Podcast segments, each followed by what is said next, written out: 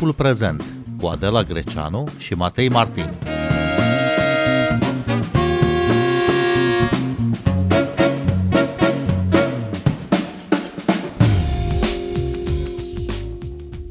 S-au uh, împlinit uh, recent 90 de ani de la nașterea lui Petre Stoica, probabil cel mai mare poet postbelic pe care lumea încă nu l-a citit, după cum spune Marius Chivu. Bine v-am găsit, noi suntem Adela Greceanu și Matei Martin și vorbim astăzi despre Petre Stoica și poezia sa la sugestia revistei Dilema Veche. Invitații noștri sunt uh, criticul Marius Chivu de la Dilema Veche. Bună seara! Bună!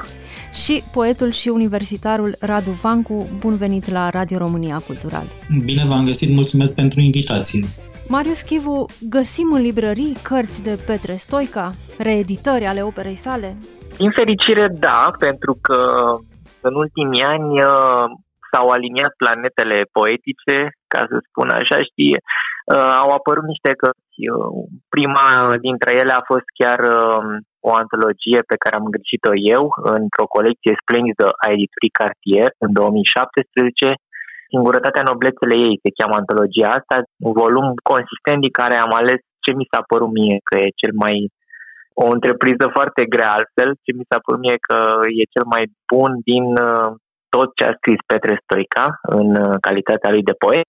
Apoi uh, tot eu am îngrijit o ediție cu două cărți memorialistice amintirile unui fost corector și însemnările cultivatorului de mărar la Humanitas în 2019, cele două cărți, singurele două cărți lui Petre Stoica de memorialistică, care au apărut acum pentru prima dată între aceleași coperte. Ion Barbu de la Petrila a făcut uh, o, o carte album cu colaje, versuri, imagini foarte frumoasă, plus niște reeditări și o traducere la editura Vinea. Deci cumva cine vrea să citească din, din Petre Stoica în momentul ăsta are o reprezentare foarte bună, urmând ca ulterior să caute prin anticariate volumele de poezie pe care le-ar putea citi integral dacă și-ar dori. Și totuși, Petre Stoica nu este la fel de cunoscut precum colegii săi de generație, Mircea Ivănescu sau Emil Brumaru. Oare de ce? Sunt mai multe explicații aici. Unul la mână, cred că nici nu s-a ocupat cineva de el în ceea ce îl privește pe Mircea Ivănescu, de pildă.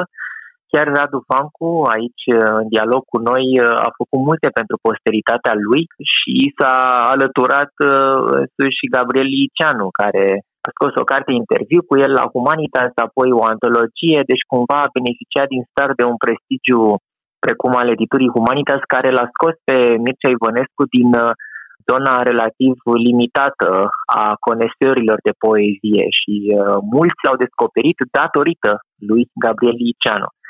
În ceea ce privește pe Emil Brumaru, aici lucrurile au fost mai simple pentru că Emil Brumaru a trăit uh, mult și uh, s-a implicat în viața literară până la sfârșitul vieții, a scris în continuu, a apărut uh, la emisiuni TV, la radio, a dat interviuri, a scos cărți de corespondență, cărți epistolare, a fost invitat la festivaluri, uh, a avut cont de Facebook, deci cumva a dat un, uh, cum să zic, un ritm și un boost posterității lui încă din timpul vieții, când, după estimarea mea, cred că niciun alt poet român nu s-a bucurat ca el de o simpatie populară de la Nikita Stănescu încoace.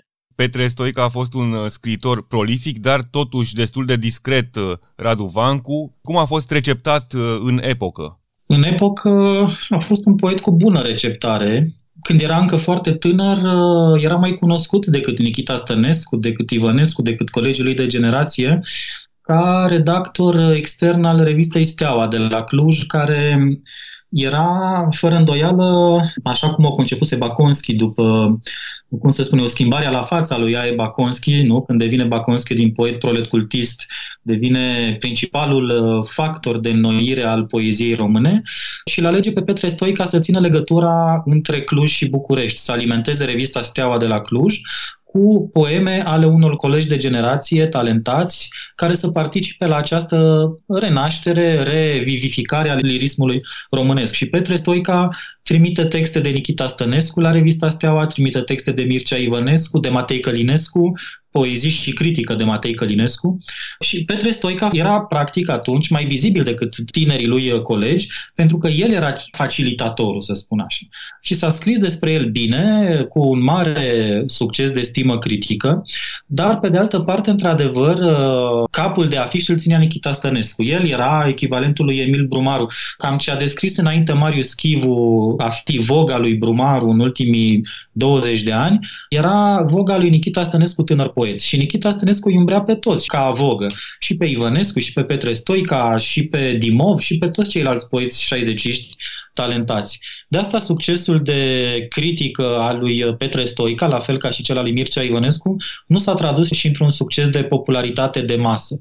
Fiindcă, în primă instanță, locul fusese ocupat, locul de vedetă glossy, să zic așa, fusese ocupat de Nikita Stănescu, iar după Revoluție, când Petre Stoica a fost foarte activ de altfel, Literatura a trecut cel puțin 10-15 ani printr-o deflație foarte puternică. Lumea nu mai avea timp și ochi pentru poeți, pentru, pentru munca poeților. În anii 90 cu altceva se, se ocupa viața publică din România decât cu poezie. Ca să-l completez pe Radu Vancu, după Revoluție, însă Petreș Stoica s-a dedicat uh, jurnalisticii mai mult, a făcut foarte multă gazetărie, ceea ce i-a mâncat foarte mult din timpul destinat uh, poeziei. A constituit pe în Clubul Român, spre exemplu, unde acum este președinte chiar Radu Fancu, a fost uh, membru fondator al Alianței Civice, a înființat o publicație, Dreptatea Literară, a fost redactor șef al unui cotidian, a înființat la Jimbolia un muzeu al presei, Sever Bocu, unicat atunci la noi, unicat și în acest moment, o întreprindere inedită, a făcut o fundație culturală a publicat foarte puțin după Revoluție. Dacă mă gândesc acum, cred că sunt uh, trei volume cu totul după Revoluție și unul postum. Deci, uh, cumva, cariera lui literară era rotundă, încheiată. În plus, după Revoluție, accentele literare s-au schimbat, interesul s-a schimbat, uh, foarte multe lucruri s-au reașezat și s-au dislocat. Deci, cumva, dacă e să judecăm în termen de pierdere a terenului simpatiei, cred că, într-adevăr, după Revoluție s-a întâmplat în ceea ce privește pe Petre Stoica, apoi a murit în 2009 și uh, cumva a fost acoperit de noile generații de poeți și cumva interesul pentru, pentru poezia postbelică s-a concentrat pe doar câteva ani. Însă a fost uh, receptat uh, critic, uh, așa cum se cuvine? I-a fost evaluată întreaga operă, Marius Chivu? Da, deci vreau să spun că eu când m-am apucat să fac antologia Singurătatea Noblețele ei, cum spuneam, apărută la cartier acum patru ani de zile, am avut surpriza să descoper cantitatea foarte mare de antologii parțiale din, din opera lui Petre Stoica. Practic, la fiecare, nu știu, 5-10 ani apărea o antologie. Avantajul meu era că priveam dintr-o dată toată opera lui încheiată, deci puteam să aleg într-adevăr din tot ce a produs. Pe de altă parte și asta a fost dificultatea, pentru că e foarte greu să faci o antologie din 26 de volume de poezie. Deci, semnul acestei cum să spun, necesități și bucurii de a face antologii din opera unui poet e totuși un semn al prețuirii sale. Dacă ne uităm la nivel instituțional, Petre Stoica are numai puțin de patru premii ale Uniunii Scriitorilor din România și în total 13 mari premii naționale, printre care și Mihai Minescu. Deci, practic, pe hârtie, ca palmares, Petre Stoica stă extraordinar de bine. Foarte mulți poeți din literatura noastră și-ar dori să aibă palmaresul lui. Cumva însă a rămas uh, căzut așa între, între niște falii, dacă m-aș putea exprima astăzi. Petre Stoica e mai ales poetul obiectelor. A construit o lume întreagă din obiectele banale, prăfuite, uitate în poduri. De fapt, de unde vine el în poezie? Care ar fi strămoșii lui literari, Radu Vancu? El uh, a fost pus de critica literară printre poeții obiectelor, într-adevăr, alături de Vasile Petrefati și George Almosnino, dar eu cred că nu-l, nu-l caracterizează integral această așezare pe care cred că primul a făcut-o Gheorghe Grigurcu. El este un poet foarte sofisticat, care vine pe de-o parte, într-adevăr, dintr-un lirism al obiectelor, să-i spunem, dar um, cu un fond, nu întâmplător a tradus atât din Tracăl, din, uh, din poeții germani, mai ales din expresioniști și poeții austrieci, are și o intensitate camuflată, e adevărat, fără explozie, dar care îi subîntinde toată opera, uh, citești poemele astea care par uneori blânde descriere ale unor uh, bricabracuri, ale unor debarale, ale unor poduri prăfuite și așa mai departe și zici că îl citești pe un urmaș al lui Ion Pilat, iată, un antecesor ar putea fi Ion Pilat, și apare câte un vers, câte o imagine frisonantă care vine din, dintr-un Bacovia complicat cu expresioniștii germani. Deci, la suprafață e un uh, tip liniștit, dar care, cum zic, subîntinde continente de astea de frisoane întregi. Și mai are ceva. După 90, e adevărat ce spune Marius Chivu, a scris foarte puțin, dar eu cred că nu e întâmplător că în 90 publică acel volum uh, Piața Tiananmen 2, care este o reinventare radicală a scrisului lui Petre Stoica. E o poezie politică, dar în sensul curat și nobil al poeziei politice implicate, pe care lumea n-a priceput atunci. La noi, în 90 și, de fapt, până târziu, poezia politică a avut un foarte prost renume din pricina lui Păunescu, Vadim Tudor și alții din aceeași făină râncedă care făcuseră din poezia politică o specie a unui gen de prostituții publice. Ori poezia politică, poezia reactivă, poezia care se pune sub semnul lui Tiananmen, al celor striviți de tancuri, nu? protestând cu plasele în mână cu sacoșele în fața tancurilor, este cea mai nobilă specie de poezie politică și Petre Stoica sunt sigur că a practicat-o primul după Revoluție în poezia noastră. Nu întâmplător s-a implicat în crearea pen clubului. Ana Blandiana l-a reînființat în 90, dar Petre Stoica a fost alături de ea în prim plan și asta s-a văzut imediat și în scrisul lui, cum spun.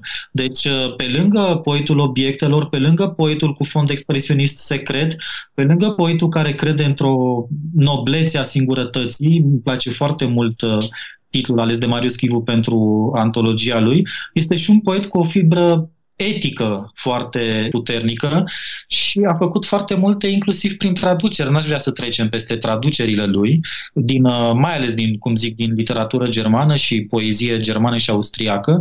Uh, eu cred că, așa cum traducerile din poeții anglosaxoni ale lui Mircea Ivănescu au contribuit decisiv la postmodernizarea literaturii române, traducerile lui Petre Stoica au contribuit mult, sunt sigur, la apariția acestei generații neoexpresioniste sau post-expresioniste despre care s-a tot uh, vorbit. E și un poet și un intelectual căruia îi datorăm foarte multe, de fapt, și eu sunt liniștit în ce privește posteritatea lui. O antologie, așa cum e cea făcută de Marius Chivu, îi face dreptate și îl așează printre poeții de cursă lungă de la care se poate învăța oricând uh, poezie. Marius Chivu, unde putem să-l plasăm uh, pe Petre Stoica, mm, intelectualul public, uh, intelectualul angajat? Are dreptate ce spune Radu Vancu. E adevărat că volumul lui Piața Tiananmen 2, apărut în 91, este singular și a, a rămas singular pentru foarte multă vreme. Nu întâmplător, prima care îl citează într-un poem este chiar Ruxandra Cesereanu într-o carte apărută în, în siajul protestelor uh, fenomenului rezist. Uh, deci cumva un arc de timp care se întinde pe aproape 30 de ani uh, între Petre Stoica și curajul de a reveni la o poezie implicată politic și civic, precum Alexandre Cesteanu sau lui Cosmin Perță, de exemplu, sau Teodora Coman. Deci cumva el a fost prea în, în avangarda, să zicem, a poeziei uh, politice sau cumva a venit prea repede, într-adevăr, rescrierea sau reevaluarea sau uh, vizitarea acestui tip de poezie în 91 când a scris el. În completarea la ceea ce a spus uh, Radu, trebuie să spun că, într-adevăr, Sufletul obiectelor este o carte de poezie, una dintre cele mai frumoase ale lui uh, Petre Stoica și este, într-adevăr, o carte dedicată, construită în jurul obiectelor, în 72, dar ea, într-adevăr, rămâne relativ singulară. Poezii aici, acolo, construite în jurul obiectelor, mai apar, dar niciodată atât de pregnant. Însă, Petre Stoica a protestat de fiecare dată spunând că în momentul în care tu scrii despre obiecte, despre istoria lor, despre relația cu timpul, relația cu amintirile, cu afectul oamenilor din jurul lor, uh, cu dialogul care se creează între memorie și nostalgie cu niște obiecte, aici faci metafizică pură și nu ar trebui văzut acest demers poetic ca fiind unul minor sau, uh, nu știu, lipsit de, de adâncime. Dar urmași literari are Petre Stoica? Da, nu știu ce, ce părere are Radu, dar mie nu mi se pare. Pe de altă parte, am și o privire relativ uh, inadecvată asupra poeziei care se scrie în acest moment. Mi-e greu să spun. Aș zice mai degrabă că nu, dar nici, nici n-am dovezi foarte clare. Radu Vancu? În timp ce vorbea Marius, încercam să-mi aduc aminte dacă s-a revendicat cineva explicit în ultimele două, trei decenii de la Petre Stoica, tind să cred că nu. Dar, pe de altă parte, el a creat, a creat un ton al poeziei, acest ton colocvial, această relaxare, câștigarea dreptului poeziei de a vorbi despre obiectele din jur, despre obiectele intimității, despre, despre lumea care se vede, nu? Toți, uh, cu toate diferențele dintre noi, uh, cam toți scriem poezie despre lumea care se vede, despre imanent, despre decorul, scenografia care ne înconjoară. Poeții care au făcut cel mai mult pentru asta sunt Mircea Ivănescu și Petre Stoica. În generația lor erau aproape singuri, cu excepția poeților, obiectelor, nu? Dar care totuși au, cum zice și Marius Chivu, au alte mize și alt tip de poetică. Ei doi erau cei care făceau asta. Deci, fie că te revendici explicit sau nu de la Petre Stoica, tu îi folosești rezultatele poeziei. Folosești tonul acesta colocvial, uh, poezia ca mimesis superior, în sensul mimesisului Auerbach, aplicat pe lumea din jur, asta s-a câștigat odată cu Petre Stoica și cu, și cu Ivănescu. Deci chiar dacă nu te revendici explicit de la el, în momentul în care începi să scrii o astfel de poezie, tu folosești un bun câștigat de poezia lui. Ce aș mai vrea să adaug aici este o surpriză pe care eu însumi am avut-o citind și recitind cele 26 de volume de poezie ale lui Petre Stoica, publicate între 57 și 2005, foarte multe poeme dedicate naturii, manifestărilor naturii, vremii, în condițiile în care în acest moment suntem cu toții interesați, uh, preocupați și chiar panicați de ceea ce se întâmplă pe planetă în ceea ce privește clima, să cauți și să citești uh, atâtea poeme dedicate vremii și schimbărilor vremii și mai ales efectelor nocive ale poluării. E, e surprinzător de cât de multe ori Petre Stoica a scris împotriva plasticului, împotriva unui stil de viață care se dispensează foarte repede de, de lucruri, care umple natura cu ceea ce nu este propriu. Din punctul acesta de vedere, la modul poate aparent frivol, am putea să spunem că el este primul și momentan singurul poet român preocupat de, de ecologie. Firește, nu știu câte titluri din astfel de poeme s-ar putea pune la oaltă, dar uh, și în interviul pe care eu l-am uh, colat din uh, mai multe interviuri pe care Petre Stoica le-a dat în anii 70-80, se vede cât de preocupat era de faptul că natura este afectată de acțiunea și activitățile omului. Poate nu sunt uh, mulți uh, scriitori, mulți poeți care se revendică astăzi de la Petre Stoica, dar oare Marius Chivu sunt jurnaliști uh, care să se revendice de la el? A făcut școală de presă, ca să spunem așa? Da, asta este de fapt este regretul meu în ceea ce privește dosarul din Dilema Veche, pentru că n-am apucat, n-am avut nici spațiu, n-am găsit nici omul potrivit să scrie despre cât de multe a făcut pentru presă Petre Stoica, ce generație de jurnaliști a crescut. În anii 90, nu mai spun de înființarea Muzeului Presei Sever Bocu de la, de la Jimbolia, care este într-adevăr uh, un unicat. Deci, din punctul ăsta de vedere, contribuția lui este majoră de aici, cumva, și transferul de energie dinspre poezie, care i-a mâncat, să zicem, din timpul și creativitatea dedicată poeziei. Cum spuneam, să rămâne un regret al meu că în dosarul Dilemei Vechi nu se vede într-adevăr ce contribuție majoră a avut Petre Stoica în, în zona gazetăriei anilor 90. Ați fost uh, la Jimbolia, vreunul dintre voi? Eu am fost, da. Iar muzeul Sever Bocu e într-adevăr uh, e un loc uh, formidabil. Poate i-ar trebui o regândire a arhivei, dar, dar este într-adevăr un, greu de spus ce găsești acolo și ce nu găsești. Cum arată? Ce ți-a atras atenția? Ce te-a impresionat? Sunt foarte multe, foarte multe lucruri. Practic, Petre Stoica, ani de zile din viață, decenii întregi, a adunat tot ce a putut uh, legat de istoria presei, de la obiecte fizice care foloseau pentru tipărirea publicațiilor până la tot felul de memorabilia aparținând marilor gazetari și jurnaliști ai țării, de pildă acolo există cartea de vizită a gazetarului Mihai Eminescu.